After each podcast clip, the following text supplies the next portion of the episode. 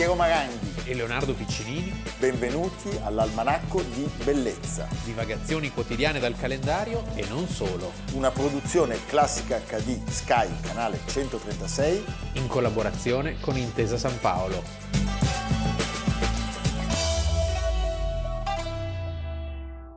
Almanacco di Bellezza, 20 agosto. 2023. 2023. Leonardo è Leonardo. E Piero è sempre Piero. Piero è Piero, Leonardo è Leonardo e noi abbiamo iniziato la nostra puntata nell'Istria. Pogacnik. Pogacnik, perché noi oggi parliamo di un austriaco di nascita, ma di un ferventissimo italiano, Sì, sì. eh, ostinatamente italiano e di un grandissimo protagonista della storia dell'architettura tutta e non solo. E anche di- dei drammi della seconda guerra. Sì, dei drammi direi di tutto il Novecento, perché Sì. anche l'Istria, Eh certo. pensi... Allora, eh, proprio dal nome potremmo partire, perché lui si chiama Giuseppe Pagano Pogacnik. Pogacnik, che però appunto vuole essere pagano, eh? vuole essere pagano. Pogacnik mi fa venire in mente quelle, quelle trattorie vicino a Trieste.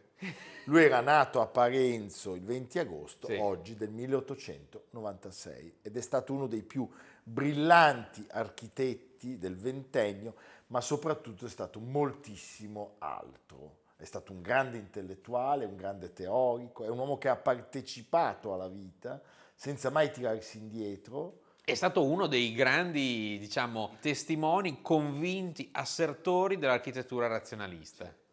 Fino in fondo, eh, Fino cioè uno fondo. che non aveva un attimo di cedimento. Mai. Razionalismo o morte. Razionalismo a morte, tant'è Tant'è che è morto. che muore lui Poveretto. poco dopo la morte di Terragni. Sì. Anche questo è, un po', è un, po' un, eh, un modo per raccontare la parabola di questo, di questo personaggio. Allora, lui studia a Trieste e a Trieste è un caparbio irredentista. Nel 14 si arruola volontario, a differenza di Boccioni che trova le zanzare, diciamo, e la noia, lui è uno che raccoglie nell'esercito italiano col nome di Giuseppe Pagano tre medaglie al valor militare e annovera diverse fughe dai campi di prigionia eh, dei suoi ex connazionali. Sì. Rientra a Parenzo, Che è diventata italiana. finalmente, lui fonda il fascio locale e partecipa all'impresa fiumana. Sì, sì, tutto coerente. Le fa tutte, Sì. diciamo. Poi va a Torino a studiare. Sì. La sua laurea è una laurea molto brillante, vince subito due concorsi, progetta dei Sì, padiglioni. l'esposizione internazionale e poi un edificio che eh, costruisce insieme a Gino Levi Montalcini in Corso Vittorio il palazzo degli uffici delle imprese di quello straordinario, geniale ma ambizioso, direi troppo ambizioso, imprenditore che fu Riccardo, Riccardo Gualino. Gualino. Il Palazzo Gualino è un po' uno dei grandi manifesti del razionalismo in Italia, con le prime finestre continue a nastro, che erano un'invenzione di Le Corbusier, Certo. e che e proprio lì trovano una delle prime applicazioni. Un palazzo che è stato recentemente restaurato in modo un po' troppo disinvolto, diciamo così. Ho già capito. Sì. Leonardo ci ha detto tutto.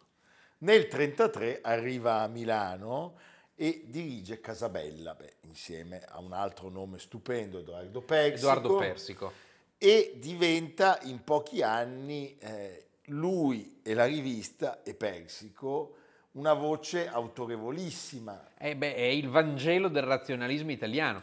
Diciamo che eh, noi oggi queste cose le diamo così un po' per assodate. Ma non era Però così. all'epoca suscitarono mm, un dibattito molto forte, molto feroce, proprio ritornando a quel palazzo Gualino, eh, tutti gli ambienti accademici eh, arricciarono il naso davanti a questa architettura, fu un mezzo scandalo e eh, con Persico, che era un genio di cui abbiamo parlato in una, in una puntata, Casabella appunto diventa il massimo strumento di diffusione delle teorie del razionalismo in Italia. E i nomi che scrivono su Casabella non sono soltanto i nomi dell'architettura, ma gli articoli sono firmati da Carlo Carrà, da Aldo Palazzeschi, da Carlo Levi, Massimo Bontempelli Elio Vittorini. Ecco, come abbiamo poi raccontato, Persico muore nel 1936 in circostanze eh, tragiche e anche un po' misteriose e lui rimane da solo eh, a dirigere la rivista, però il coraggio, il rigore rimangono gli stessi eh, fino a, appunto a quel giorno del 43 in cui viene arrestato. È inscalfibile il Pagano, eh? Sì. Nel 1933 è lui che progetta l'Istituto di Fisica eh, dell'Università di Roma e sappiamo che poi c'è l'esperienza straordinaria e drammatica della Triennale, perché lui nel 1936 arriva a dirigere appunto la Triennale di Milano e cura questa mostra sull'architettura rurale italiana che è rimasta mitica anche perché è accompagnata dalle fotografie che lui ha realizzato in giro per l'Italia. E lui è uno che nota la precisione, la semplicità e il rigore degli, degli edifici umili. Anche nelle piccolissime cose, no? la qualità dei materiali, eh, l'esposizione, eh, certi tipi di architettura. E, e, le considera queste costruzioni rurali così semplici, così umili, di straordinaria di modernità. Certo. Sappiamo che oltre alla fotografia eh, Pagano amava molto il cinema e sappiamo che eh, è meraviglioso questo cineclub. Lui insieme a Giangio, al povero Giangio Banfi, BBPR, quello che sarebbe poi morto eh, in campo di concentramento, e a un altro BBPR, Enrico Peressutti, con Comencini e la Tuada, capisci? Hanno questo dei fuori cine, classe cineclub le... dove si incontrano con Mario Soldati e Dino Risi. E Dino Risi. Ma pensa alla bellezza. Allora, di Pagano è stato detto è un fascista onesto, fascista onesto come lo è stato forse Bottai e sappiamo che questa onestà eh, come lo è stato Terragni come lo è stato Terragni lo porta a invitare alla Triennale Guido Sommi. Guido Sommi era un critico uh, del regime eh, Amante di Tamara dell'Empicca. Che per vendetta non si concedeva ad Annunzio, sollecitata da Marinetti. Sì. Meraviglioso. E questo incontro con Sommi va a finire in vacca sostanzialmente, diventa un'avvertenza cavalleresca che cioè, si, si, va, si finisce a, a duello. duello. A duello ma eh, viene imposta la dimissione dalla, dalla triennale, dalla direzione, a, a Pagano per evitare il peggio. Lui non si placa durante un convegno all'Accademia d'Italia, attacca un nome inattaccabile, quello di Ugo Ietti, il maestro di Montanelli. Non potevano essere più diversi. No, Lui lo chiamava Sua Eccellenza Archi e Colonne. E colonne. Eh, portavoce di un, di, un, di un tradizionalismo che per Pagano era intollerabile. Fa la sua opera più celebrata, costruisce, progetta e costruisce la sede della Bocconi. La Bocconi, certo. A Milano nel 1941 e diventa direttore di Domus. Ma a 45 anni, pensate, viene richiamato alle armi in quanto volontario. E il grado è quello di maggiore e lui è in Albania con un drappello di uomini, ma questo non gli impedisce di continuare a scrivere sulla sua vecchia Dall'Albania creatura, Casabella, pensa. pensa che cosa incredibile. E a un certo punto scrive, potremmo salvarci dalle false tradizioni e dalle ossessioni monumentali? Sì, e questa cosa provoca il sequestro della rivista e feroci polemiche con i censori. Lui è molto importante anche per il ruolo giocato nell'urbanistica. Eh, già dall'esperienza torinese, la costruzione di Via Roma, ad esempio, no? che quando voi attraversate questa via che certo. va a Piazza Castello, e c'è questa coerenza del razionalismo e poi ricordiamo la fondamentale eh, esperienza del piano regolatore insieme a Piacentini per l'Expo del 1942, quella che non si fece mai, l'EUR. E poi anche Milano Verde, una proposta di piano regolatore per la zona del Parco Sempione e della Fiera con Albini e Gardella no. giovani leoni Albini e Gardella, forse il miglior disegno urbanistico del razionalismo italiano. Stupendo. Nel 1942 lui rientra dal fronte e possiamo dire che il rapporto con il fascismo è un rapporto spezzato. Sì. Lascia il partito e entra nella resistenza. Non è un opportunista, intendiamoci, eh? è proprio un uomo sempre coerente, Muore Terragni un anno dopo, siamo nel luglio del 43, questa, questa vicenda lo sconvolge. Lui dice che la mia verde maledizione secca e rabbiosa e demoniaca si scarichi come un colpo di clava sulle teste di chi sappiamo e di Oietti e di Piacentini e di tanti altri mezzi coglioni ingloriati si faccia un sottofondo da latrina. Mamma mia. Continua, non so dire, vorrei sparare subito e spaccare teste. E con Piacentini abbiamo visto aveva partecipato Aveva insieme. al piano dell'euro. Mamma mia. È operativo in Lunigiana il 9 novembre del 1943 per un fatale errore. Passa davanti alla milizia di- fascista di Carrara, la caserma, Sì. e viene arrestato, viene trasferito da lì al castello di Brescia, nella stessa cella che aveva ospitato l'eroe delle giornate del risorgimento, Tito Speri, che poi verrà ucciso a Mantova, l'abbiamo raccontato, insieme ai martiri di Belfiore. Mm, Rifiuta l'amnistia in cambio dell'arruolamento, Il 13 luglio del 1944 lui riesce a, a fuggire con altri 260 detenuti durante un bombardamento e rientra a Milano. pensa, pensa che- che- che... E, e- e rientra a Milano e non si placa un attimo, No, invece di nascondersi. poteva nascondersi. E invece no. La clandestinità però dura poco perché durante un'operazione viene denunciato da tre infiltrati e si aprono le porte dell'inferno perché Pagano va in Villa quel luogo Triste. spaventoso, Villa Triste, la base criminale di- di- della banda Koch, dove viene torturato, bastonate, sì. le docce bollenti, rinchiuso in una cella alta meno di 1,70 m, poi San Vittore, poi Bolzano e poi Mauthausen dove scava la roccia per più di 10 ore al giorno nella cava di Melk, è ormai in fin di vita, dopo che viene pestato da una guardia, muore il 22 aprile del 1945, pochi giorni dopo Giangio Banfi, anche lui deportato a che era Mauthausen, il suo grande amico di cui parlavamo prima del Cineforum. e 22 aprile, quindi siamo 13 giorni prima della liberazione del campo di concentramento dagli americani della terza armata, perché è l'ultimo campo di... perché essendo vicino a Linz, quindi in una posizione non strategica, è l'ultimo campo a venire liberato nell'avanzata verso Berlino.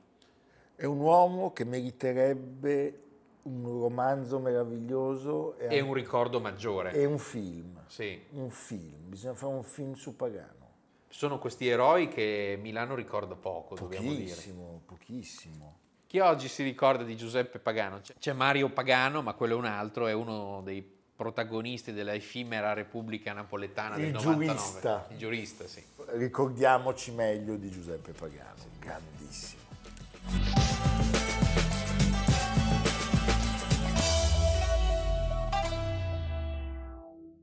Pochi giorni dopo la morte di Carla Fracci, il Comune di Milano le ha dedicato un tram della linea 1, eh, il tram modello storico che transita davanti al teatro alla Scala. La leggenda vuole che il padre tranviere guidasse l'uno e accompagnasse eh, Carla, eh, Carla Fracci eh, dalle, case, dalle case popolari di via Tommei per, Al teatro. per andare in teatro a fare lezioni. Questa è un po' una, una- una leggenda. Col padre che guidava il tram. Sì, non è vero perché lei prendeva il 13 dal capolinea di Piazzale Però fa Martini, molto però è fiaba, bellissimo. fa molto fiaba Sì. e eh, lei è scomparsa il 27 maggio del 2021, quindi due anni fa, ma era nata proprio a Milano il 20 agosto del 1936. 36. Carla Fracci è stata eh, la grande toile di un periodo lungo della, della storia del, del- del teatro musicale italiano e in particolare della storia della Scala, ma è stato anche molto altro. Comunque- rigore assoluto. Rigore assoluto, un Che le derivava secondo me dal fatto che il padre, oltre che a fare il tranviere, aveva fatto il sergente maggiore e l'alpino in Russia, quindi uomo Sì. E fammi dire, la, la Fracci è stata di una popolarità inimmaginabile Sì, certo. oggi, per la sua storia, per Sì, come era in lei. tempi in cui non c'era ancora questa Bravo. diffusione delle immagini, lei ha avuto una, una, popolarità che andava anche oltre, anzi soprattutto direi oltre, perché in fondo quanti sono gli appassionati di balletto nella globalità del, del pubblico? Certo. In realtà il nome Carla Fracci era conosciuto da tutti. Da tutti. Ha avuto la, la, la fortuna di ballare con tutti i più grandi ballerini della storia. A me viene in mente chiaramente Rudolf Nureyev, ma sono molti altri eh, pensiamo a Baryshnikov, pensiamo ai grandi italiani, Pistoni, eh, è stata una donna al centro della scena. Giselle, lei era la Giselle. Giselle, sì. Eric Brun. Allora, lei voleva fare la parrucchiera, è un'amica della madre che suggerisce ai, ai genitori di iscriverla alla scuola di ballo della Scala perché la vede ondeggiare a ritmo di musica e dice questa, questa, ragazza dentro ha qualcosa. Mi viene in mente la scena della Magnani bellissima con la bambina, con la bambina. e l'insegnante di danza della bambina, la piccinina, non vuole mica volare. allora, lei viene presa più per la faccia e però uh, pian piano, piano piano, meneghinamente, questa ragazza diventa la più brava perché è tenace, è disciplinata, è dotata nel 1954 lei ha la folgorazione, cioè, fino a lì è una persona che sta cercando di confermarsi. Quando vede l'immensa Margot Fontaine danzare nella Bella Addormentata, è capisce una che visione eh, sì, lei di colpo dice in quel momento mi sembrò che tutto avesse un senso e quel senso non l'ha mai più perso era chiaramente non solo disciplina, anche grandissimo talento, certo. dono di certo. natura, che però veniva esercitato con grande eh, severità nei confronti di se stessa, come sono queste meravigliose eh, protagoniste della, della, danza. Si accorgono di lei dei nomi meravigliosi, eh, appunto. Lucchino Visconti, George Balanchine, e nel passo d'addio delle allieve della scuola di ballo, a lei sola assegnano un passo a due, è lo spettro della rosa da eh, Carl Maria von Weber, con appunto un altro campione di quegli anni, Mario Pistoni. Pensa che quella sera si sarebbe esibita anche la Callas ah. con la Sonnambula, quella diretta da Bernstein e la regia di Visconti. E adesso vi svelo un segreto, anche Piero avrebbe voluto fare il ballerino. No, la ballerina. La ballerina.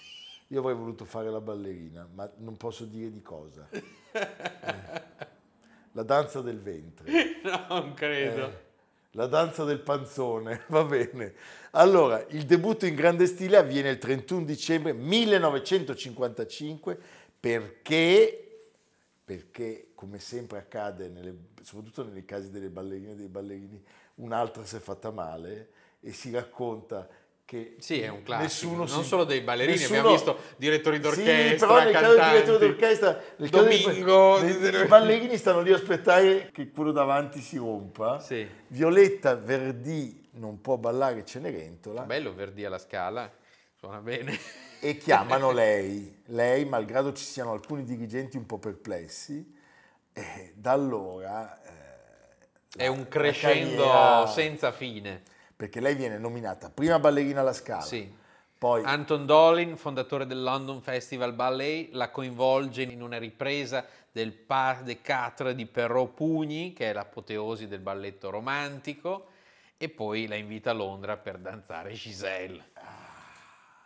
Allora, lei è una delle interpreti di elezione assoluta dei grandi classici del repertorio, i tre Tchaikovsky, i due Prokofiev e appunto Giselle e la Silfide nel 69 proprio una Giselle danzata a New York con Eric Boone e l'American Ballet Theatre diventa il celebre film che avete appena visto.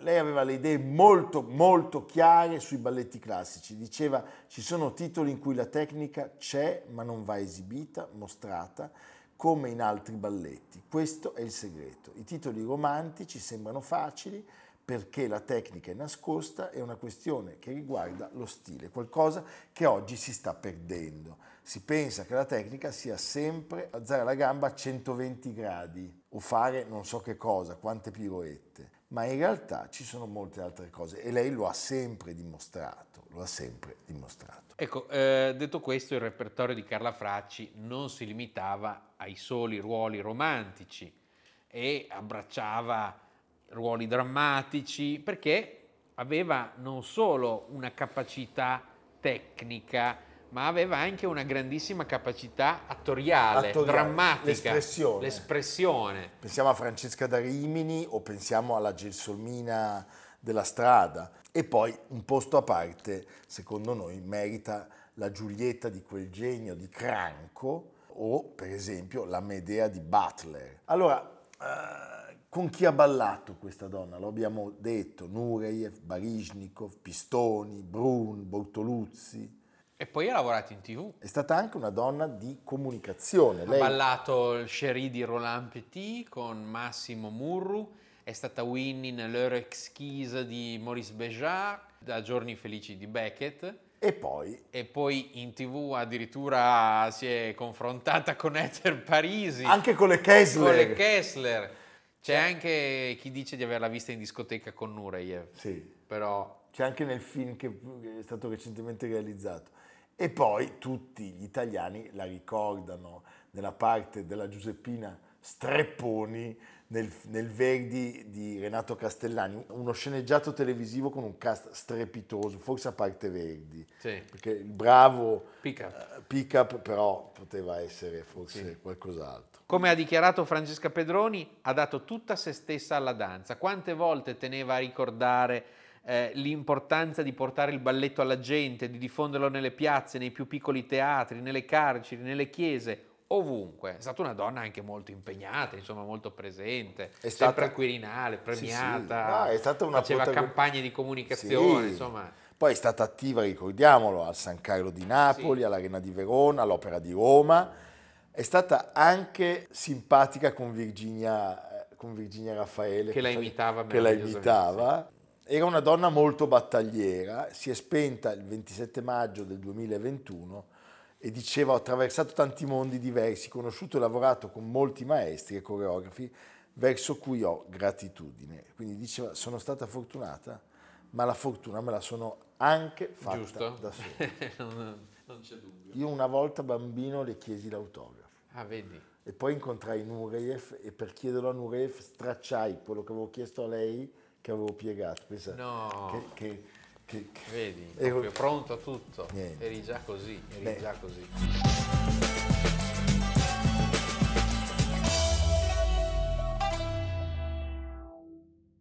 Lo ricordiamo, tutte le puntate sono disponibili anche in podcast su Spotify, Apple Podcast e Google Podcast di Intesa San Paolo On Air. Dovete cercare Almanacco di Bellezza 2023.